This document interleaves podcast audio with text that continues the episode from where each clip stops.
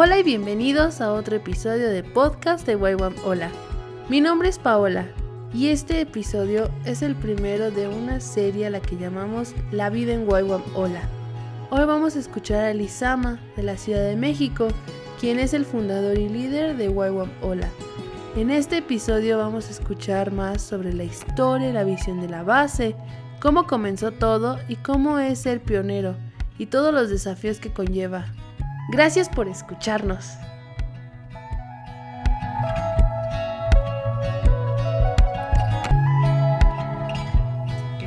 Eh, bueno, pues nos da mucho gusto tenerte aquí.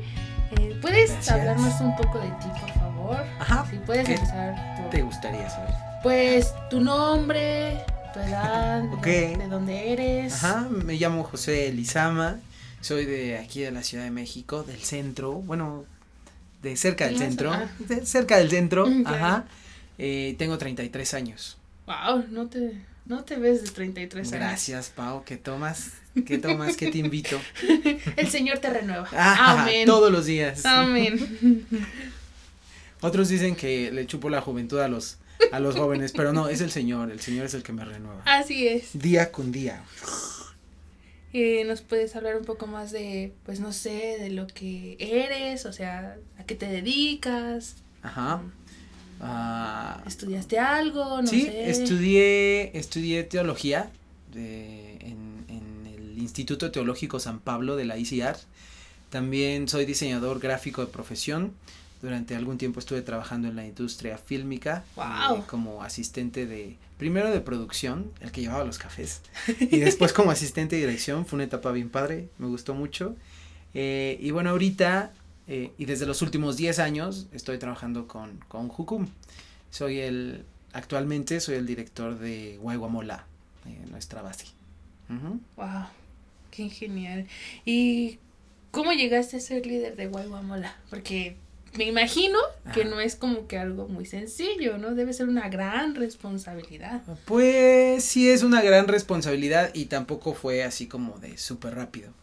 Este, todo comenzó, había una vez, Prepárense para esta hermosa historia. prepárense, había una vez por allá del año 2010 que Y1 Perth eh, en Australia eh, mandó a sus grupos misioneros durante todo un año aquí a la Ciudad de México y seguramente tú te acuerdas porque tú fuiste parte de esos, ah, es. del fruto de su trabajo. Así ¿no? es. Creo que te, te, un equipo fue el que te predicó, ¿no? O algo así. Sí, creo que de hecho tú lo conoces a Ajá. Scott Tyson. Ajá, Sí. dicen. Y va a venir a Dicen. Uh. enseñar a nuestra próxima, a nuestra próxima escuela y eso está bien padre. Entonces, eh, Y1 Perth mandó a sus grupos de jóvenes misioneros aquí a la Ciudad de México, en donde estuvieron, eh, cada uno de estos grupos estaba aquí tres meses. ¿Te acuerdas? Sí. Ajá. Y entonces ellos salían a evangelizar en las calles, etcétera, etcétera. Pero una de las cosas que hacían era buscar colaboraciones con la iglesia local. Y entonces se quedaban con, eh, se quedaban en las instalaciones de algunas iglesias, pero también creaban conexiones con otras. El objetivo era colaborar con la iglesia local para que pudieran eh, dirigir a toda la gente a la que le predicaban y que aceptaba a Cristo, para que los pudieran dirigir a esas congregaciones. Entonces, uno de estos equipos terminó en Cuauhtémoc, que es este el distrito central o la alcaldía central de aquí de Ciudad de México, y mi papá tiene un ministerio allí, allí en, en la alcaldía. Eh, mi papá también es pastor. Los conoció, nos los presentó y entonces comenzamos a trabajar con ellos. Eh, empezamos a, a salir a las calles con ellos, a predicar el evangelio. Y lo chistoso o lo curioso de todo esto era que ninguno de nosotros hablaba inglés. ¿Tú hablabas inglés entonces? No. Con no- señas Ah, apenas. Nada más, ¿no? Y hacíamos, hacíamos así nuestra cabecita, Yes. decíamos que sí, ajá. No, Y yes. era todo. Bueno, pues igual nosotros, nosotros nada más íbamos con ellos porque nos gustaba estar con ellos. Este, y además tenían algo, ¿no? Algo como especial. Ajá. lo- Como que te daba la curiosidad de seguir más, como de, oye, tú Sí, tienes algo. Sí, como que podía sentir que, que el espíritu del Señor estaba con ellos, pero de una forma, eh, no sé, novedosa, Ajá. nueva, bonita, juvenil, refrescante. Ajá. Ay, ¿Qué Esos tiempos. Ah, ajá. Y entonces eh, empezamos a colaborar con ellos, empezamos a, a, predicar en las calles con ellos y a aprender inglés con ellos. Uno de esos grupos me invitó a, a ir a Australia para hacer mi ITS. Después de algún tiempo eh, me fui a Australia. Este, y recuerdo que yo no fui el único, llegué con otro chico que se llamaba Christopher Mares. No sé si te acuerdas. Sí, sí me acuerdo de Christopher. Bueno, nosotros fuimos los primeros dos mexicanos, según nos dijeron, que, que habían ido a Y1 Perth. Eh, estuvimos ahí tres meses, llegó otra pequeña ola de misioneros y después otra más y después otra más de puros mexicanos que habían conocido de Jukum a través de los equipos de megaciudades y que habían decidido ir a hacer su DTS a Australia. Ahora yo decidí ir a hacer mi DTS a Australia por la invitación que me hicieron, pero también porque pensé que Jukum estaba nada más allá. Y cuando llegué allá me di cuenta que no, que también estaba acá en México, ¿no? Entonces el viajezote para darme cuenta que acá también había base. Pero creo que todo esto tiene que, tiene que ver con los propósitos que el Señor ya tenía en mente, ¿no? Después en el 2012 eh, hubo, hubo, un grupo de, de Rogaland o de Hukum Rogaland en Noruega que trabajó con YWAM Perth en el 2010, pero que continuó enviando equipos aquí a la Ciudad de México. Y entonces me pidieron ayuda para traducirles, les dije que sí, a través de una amiga que se llama Abigail Ochoa. Eh, yo le dije a Abby que sí y conocí al equipo. Eh, después de tres días de estar trabajando con ellos, el líder de la base, que era también el líder del equipo, me invitó a unirme a sus esfuerzos para reiniciar Jukum en Austria, en Viena. Y yo le dije que sí. Siempre eh, aventado a la aventura, ¿no? Ah, hay una historia detrás de, pero, pero sí, pues, no fue así como un sí nada más porque sí, ¿no? Sino hay una historia detrás de, este, pero para eh, resumirla, le dije que sí. Pero no pude ir en el 2012 porque me rompí la nariz. En fin, fue hasta el 2013 que pude ir a Noruega eh, hacer una escuela de pionerismo y liderazgo y me quedé allí durante un año para, para recibir entrenamiento, para poder finalmente irme a vivir a Austria junto con un grupo de, de, chicos que íbamos a, juntos, íbamos a reiniciar el trabajo de Jukum en Viena. En septiembre nos mudamos a Viena, en septiembre del 14 nos mudamos a Viena, este, pero las cosas no funcionaron para mí por cuestiones de visas. Entonces, pues todo deprimido y triste me regresé a la Ciudad de México eh, y el líder de la base noruega me volvió a, me volvió a marcar y, o me volvió a hablar y me dijo, ¿por qué no te vienes para acá si ya tienes una visa noruega? Entonces lo pensé, dije, pues sí, ¿verdad? O sea, es una, es una buena chanza. Entonces, pues sí, vamos a, a ver si esto es de parte del Señor y entonces eh, regresé a Noruega y estuve colaborando con ellos. En total fueron cinco años. Durante todo este tiempo y desde que yo recuerdo, mi líder eh, en Noruega, que se llama Jan, siempre estuvo insistiendo en que deberíamos de abrir una base de Hokuma aquí en la Ciudad de México. Eh, al principio yo no quería, pero lo escuchaba, ¿no? Porque ya sabes, respeto y así como, bueno, pues a ver, que, o sea, sí, pues él es el líder, ok, está bien, lo escuchamos. Pero en realidad mi corazón no estaba convencido. Hasta que una noche en el del 2016, el señor eh, sentí que puso en mi corazón como el deseo de finalmente eh, venir a México para iniciar la base. El, el, el, lo chistoso, diría yo, es que nunca dijo cuándo. Entonces yo con esta idea en mente pensaba en, en llevar mexicanos a Noruega para que se entrenaran eh, después traer grupos de allá mismo, de Noruega, de todos nuestros equipos misioneros aquí a México, para seguir haciendo labor. Y yo me decía a mí mismo, ya sea que yo la dirija, la, la base que vamos a iniciar, o alguien más la dirija, el propósito es como construir un buen fundamento para el trabajo que se va a hacer en el futuro. Entonces eh, estuve trayendo equipos de allá de Noruega para acá, llevándome mexicanos para allá y funcionando como un puente, ¿no? Entre, entre ambas naciones. En el 2017, ese fue creo que mi peor año, estuvo muy pesado allá en Noruega, este, con los estudiantes, con los viajes y todo. Con el staff y todo. Todo, todo, estuvo súper pesado, yo había dicho, ya, ya es hora de iniciar, ya me voy a quedar aquí en México, ya no voy a regresar a Noruega, eh, el señor me hizo sentir así de inmediato, eh, vas a regresar el próximo año y yo dije no y como que me olvidé de eso, ¿no? Dije no lo quiero, sí sentía así mucho como el no le quiero hacer caso al Espíritu Santo, así que bye. Y por ahí de octubre el Señor me volvió a, a hablar y me hizo sentir, vas a regresar a Noruega. Y bueno, dije, bueno, ok. A regañadientes. A, a regañadientes, pero ok, regresamos. Y en el 2018 eh, regresé a Noruega, obviamente, para continuar con el trabajo. Creo que fue el mejor año de, de todos los que he tenido en Noruega. El equipo, Emily está aquí, era parte del equipo. El equipo fue increíble. Eh, visitamos países que siempre quise visitar, con excepción de uno. Este, pero visitamos, por ejemplo, Japón, visitamos India, que siempre había estado en mi lista. Bueno, esa ya es otra historia. Este, pero estuvo súper padre, súper, súper padre.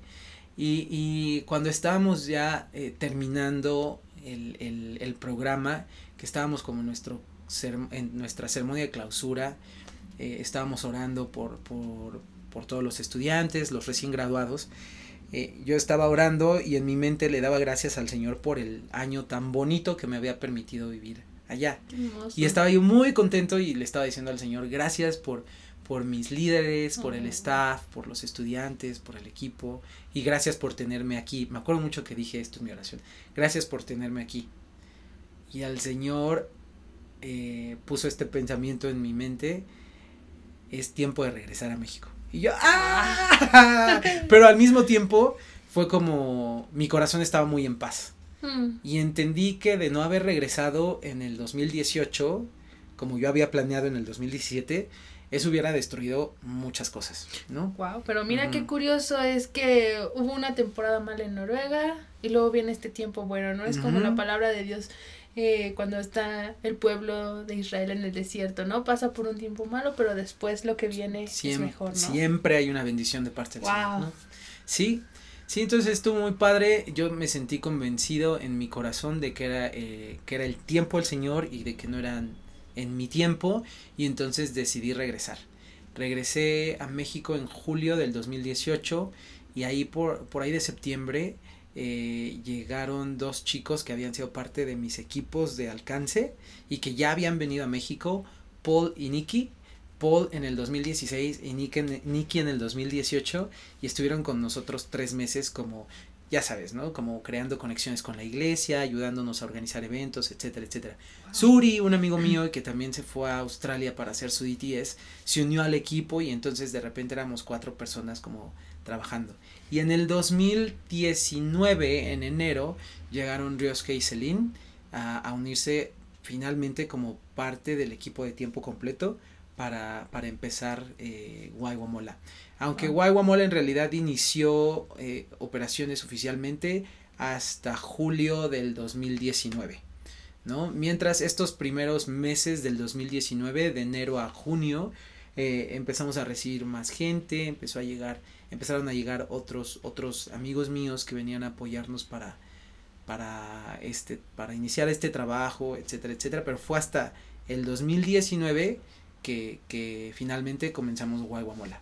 El, en julio, el primero de julio del 2019. Wow. Y con todo esto que nos platicas, ¿cómo se siente ser un pionero y cuál ha sido el mayor reto de todo esto? Ah.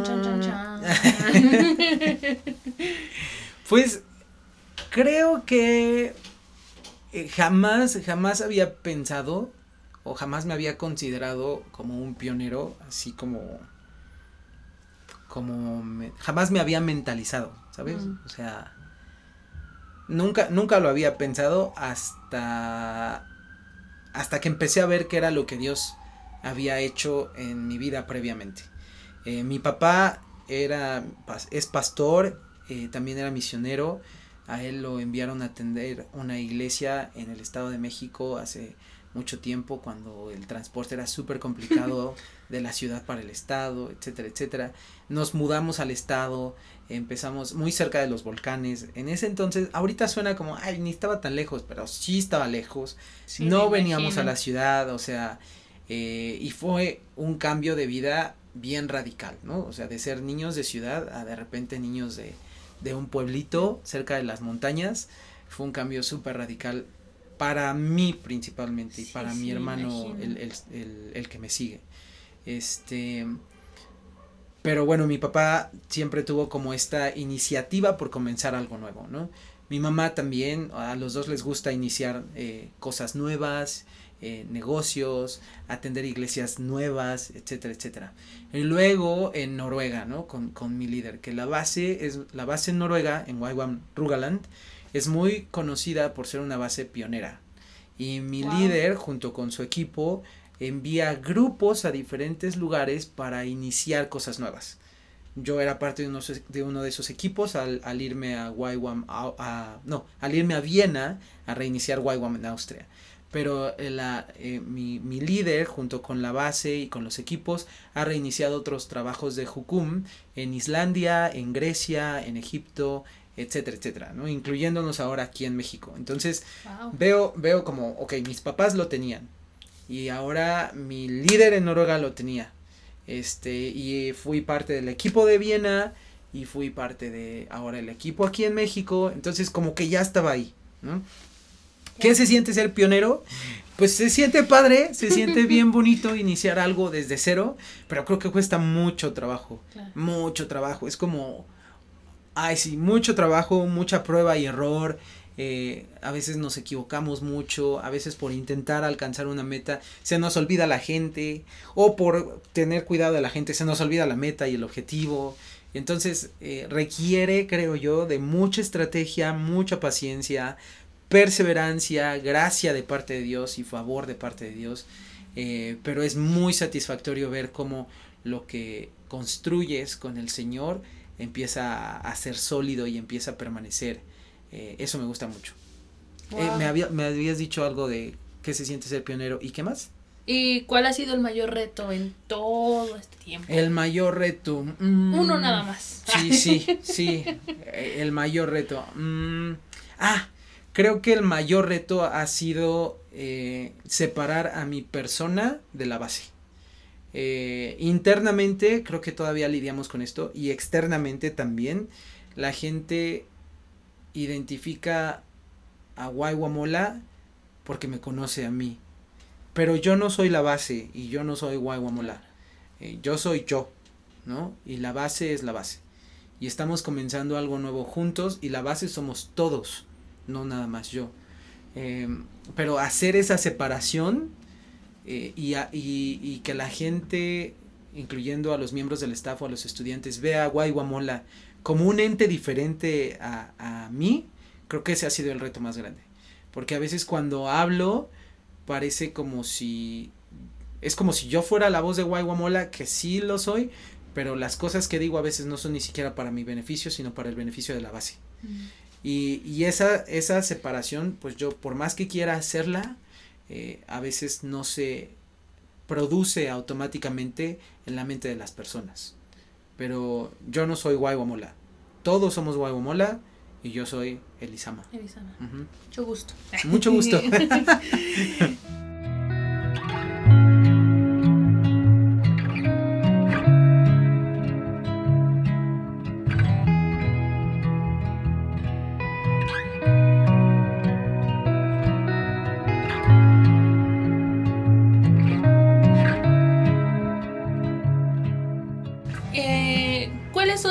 sueños para la base? ¿A dónde crees que se dirigen? ¿O estaría mejor decir cuáles son los sueños de Dios para la base? Ah, ándale, esa, esa pregunta me gusta mucho. Creo que los sueños que Dios tiene para la base son muchos y todavía no alcanzo a, a, comprenderlos todos. Eh, como decía hace un momento, todos somos Guayguamola. Entonces cada vez que alguien viene, viene con sueños e ideas. Y, y, y los agrega a la visión de la base y eso está súper padre. Creo que uno, uno de esos sueños, por ejemplo, es, es iniciar una base en Japón. ¿no? Que salga un equipo de Waiwamola para iniciar una base en Japón. Uno de los sueños de Waiwamola es este, tener una escuela bíblica. Eh, otro de los sueños de Waiwamola es que nos volvamos un campus de la Universidad de las Naciones en Ciudad de México. Eh, otro de los sueños de Waiwamola es poder ir a países eh, complicados de alcanzar por el Evangelio, ¿no? Como Rusia o el mismo Israel. Entonces, Mola es un conjunto de sueños y la visión es eh, levantar líderes y ayudar al desarrollo de estos líderes para que el reino sea extendido y podamos cumplir con los propósitos que Dios tiene para cada uno de nosotros eh, y con los planes y los sueños y deseos que Dios tiene. Entonces, mi, mi deseo o mi sueño es que Mola se convierta en una plataforma de movilización para mucha gente, que pueda conectar a la gente con otros países, ministerios o lugares para que puedan desarrollar lo que Dios les ha pedido que desarrollen. Al mismo tiempo que nosotros en esta plataforma desarrollamos líderes para servir al reino de Dios. Eh, y bueno, la visión es, como ya lo decía, eh, pero esta sí es como la visión, es convertirnos en, en, en el futuro en un campus de la Universidad de las Naciones. La Ciudad de México tiene un potencial enorme, hay 27 millones de personas aquí, es la ciudad de habla hispana más grande del mundo y creo que, tenemos un, alcance por medio del lenguaje, pero también por la geografía de, de la ciudad, creo que tenemos un alcance increíble alrededor del mundo. Entonces tener un campus de la Universidad de las Naciones aquí en la ciudad sería un sueño hecho realidad y así esperemos que sea. Esperemos que sí, esperemos que sí. Eh, primero Dios. Primero Dios, Señor, por favor. Por favor. Eh, pues, ¿tú has notado muchos cambios desde que se inició la base? Uy, sí, un buen... Bueno, ¿tú has notado cambios en la base? la verdad es que sí. Sí, un montón. Eh, me acuerdo que cuando empezamos, uno de los cambios ¿no? que, que podemos notar es el equipo el equipo ha habido muchas personas que han ido y venido este pero el equipo sigue creciendo. Entonces tanto la gente como el tamaño del equipo ha cambiado. Eh, la madurez de los líderes ha cambiado. O sea el Christopher que inició no es el Christopher que vemos hoy no o la Rachel que inició eh, no es la Rachel que estamos viendo el día de hoy han, desarrollado su liderazgo a otro nivel y creo que eso es bastante bueno. La calidad de nuestros programas ha cambiado muchísimo, en donde ahorita estamos más eh, estructurados, por así decirlo, sabemos como un poco más acerca del el, objetivo y los propósitos de, de, las EDES, las escuelas de discipulado y entrenamiento. Creo que tenemos una vista un poquito más aguda acerca de lo que Dios quiere hacer eh, a través de, a través de Guaguamola, a través de, nosotros y de cada una de las personas que viene. Entonces sí ha habido muchísimos cambios, muchos, muchos cambios. Y lo más interesante es que ha sido en muy poco tiempo. A veces me preocupa un poquito que vamos, siento como que vamos corriendo cuando apenas estamos aprendiendo a gatear. Pero hasta eso creo que ha sido de parte del Señor. Eh, Hola no empezó, empezó oficialmente en el 2019, en julio. Pero hay todo un trabajo detrás de, de oración, de ayuno, de perseverancia, que no nada más fue eh, realizado por mí o por nuestro equipo que está actualmente aquí, sino que todo este trabajo previo construyó una plataforma lo suficientemente sólida como para que ahora nosotros notemos estos cambios, ¿no? Y que van sucediendo de manera rápida y de manera continua. Entonces, aunque puede parecer que vamos muy rápido, en realidad Mola lleva un trabajo pues estructurado eh, y de mucho más fondo, ¿no? de, mucho más tiempo. Sí, sí, se nota. Eh, estuviste como tal liderando una base en tiempos de COVID. ¿Cómo es eso? ¿Nos puedes platicar un poco cómo ha sido eso? ¿Cómo te ha confrontado de cierta forma? A nadie nos preparan para dirigir una base en medio de una pandemia, ¿no? Wow, claro. y creo que también a nadie le dijeron cómo dirigir una base, una familia, una escuela, un negocio en medio de una pandemia. Entonces nuestro reto más grande pues fue eh, perder, por así decirlo, a tanta gente o, liberar a tanta gente para que ellos pudieran regresar a sus casas. Lo, te voy a contar qué fue lo que pasó. Sí, por favor. Cuando, empezó la pandemia, eh, cuando la pandemia finalmente alcanzó México por ahí de finales de febrero, principios de marzo, lo primero que yo hice fue pedirle a todo el staff mexicano que se regresara a sus casas. Y este, y fue más como una orden que como eh, una petición. Y la razón era para que los extranjeros que estaban viviendo con nosotros, pues pudieran tener un espacio en donde, en donde también pudiéramos estar más controlados, ¿no? ¿A qué me refiero con más controlados? La limpieza, este, sobre todo la limpieza del lugar, la gente que entra y sale, etcétera, etcétera. Entonces, por seguridad de los extranjeros, pero también por seguridad de los mexicanos, les pedimos que regresaran a sus hogares, porque ellos eran pues los que tenían la oportunidad además de regresar a su hogar y de estar más seguros, etcétera, etcétera, y nosotros de tener un ambiente más controlado con los extranjeros. Entonces todos los mexicanos se fueron y a la semana todos los extranjeros se fueron. porque Oh, sorpresa. Oh, sorpresa, ¿no? Se fueron pues por diferentes razones, las familias, este, las familias los llamaron de vuelta, el gobierno los llamó de vuelta, eh, etcétera, etcétera. Entonces, de repente nos encontramos sin gente. Nos quedamos en la base, eh, en ese entonces era otro lugar, eh, tres personas nada más. Pero te voy a ser muy sincero, jamás me sentí, jamás sentí que la gente nos había abandonado. O jamás tuve un resentimiento como de la gente ya se fue y no va a regresar yo pensaba, pues la gente se tuvo que ir por COVID, ¿no? Y en algún momento van a regresar. Y está bien. Había otros que no iban a regresar, pero que habíamos platicado al respecto de eso. Entonces nunca me sentí como, ah, ya, se deshizo el equipo. no, jamás, jamás, jamás. Eh, tuve una plática con, con Christopher, que en ese momento estaba a punto de dirigir el, el DTS o la escuela de discipulado y entrenamiento con un enfoque deportivo.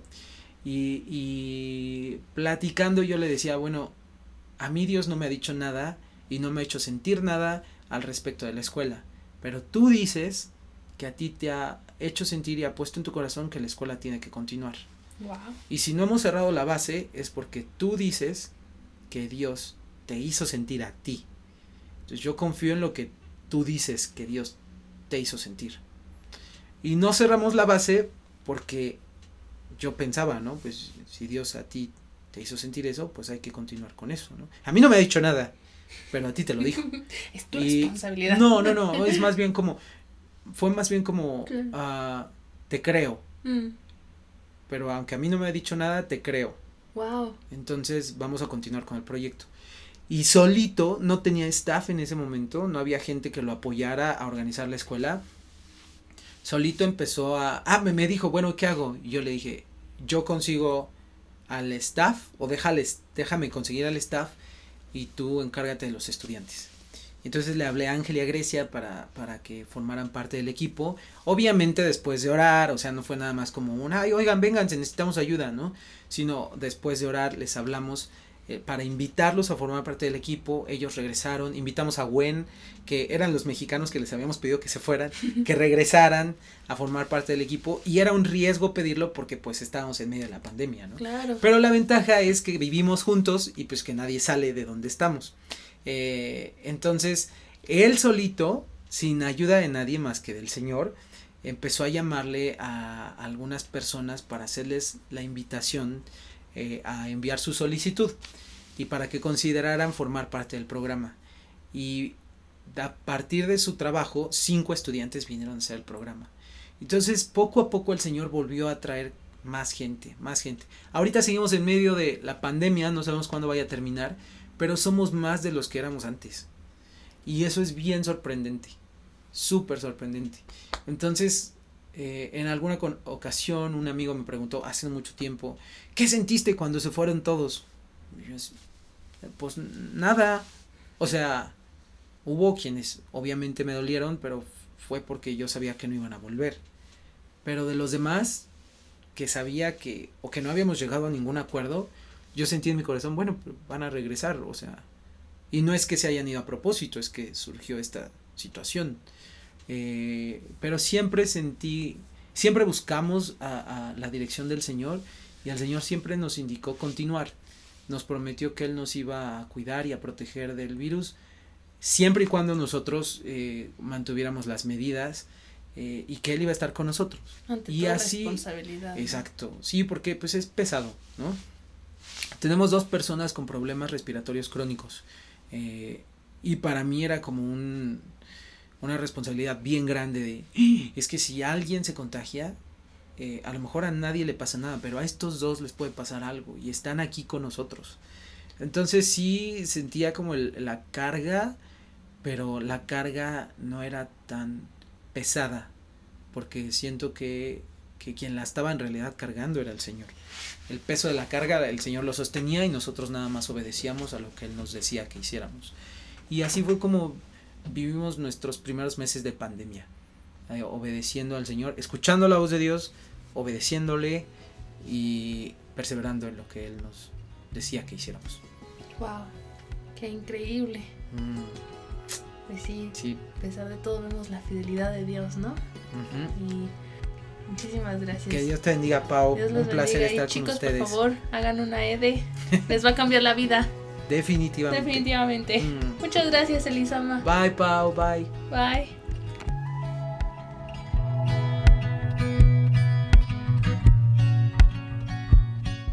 Gracias por escuchar el podcast de Waiwam Hola y este episodio sobre la base. Espero que tengas una mejor idea y conocimiento de Waiwam Hola y de cómo todo empezó.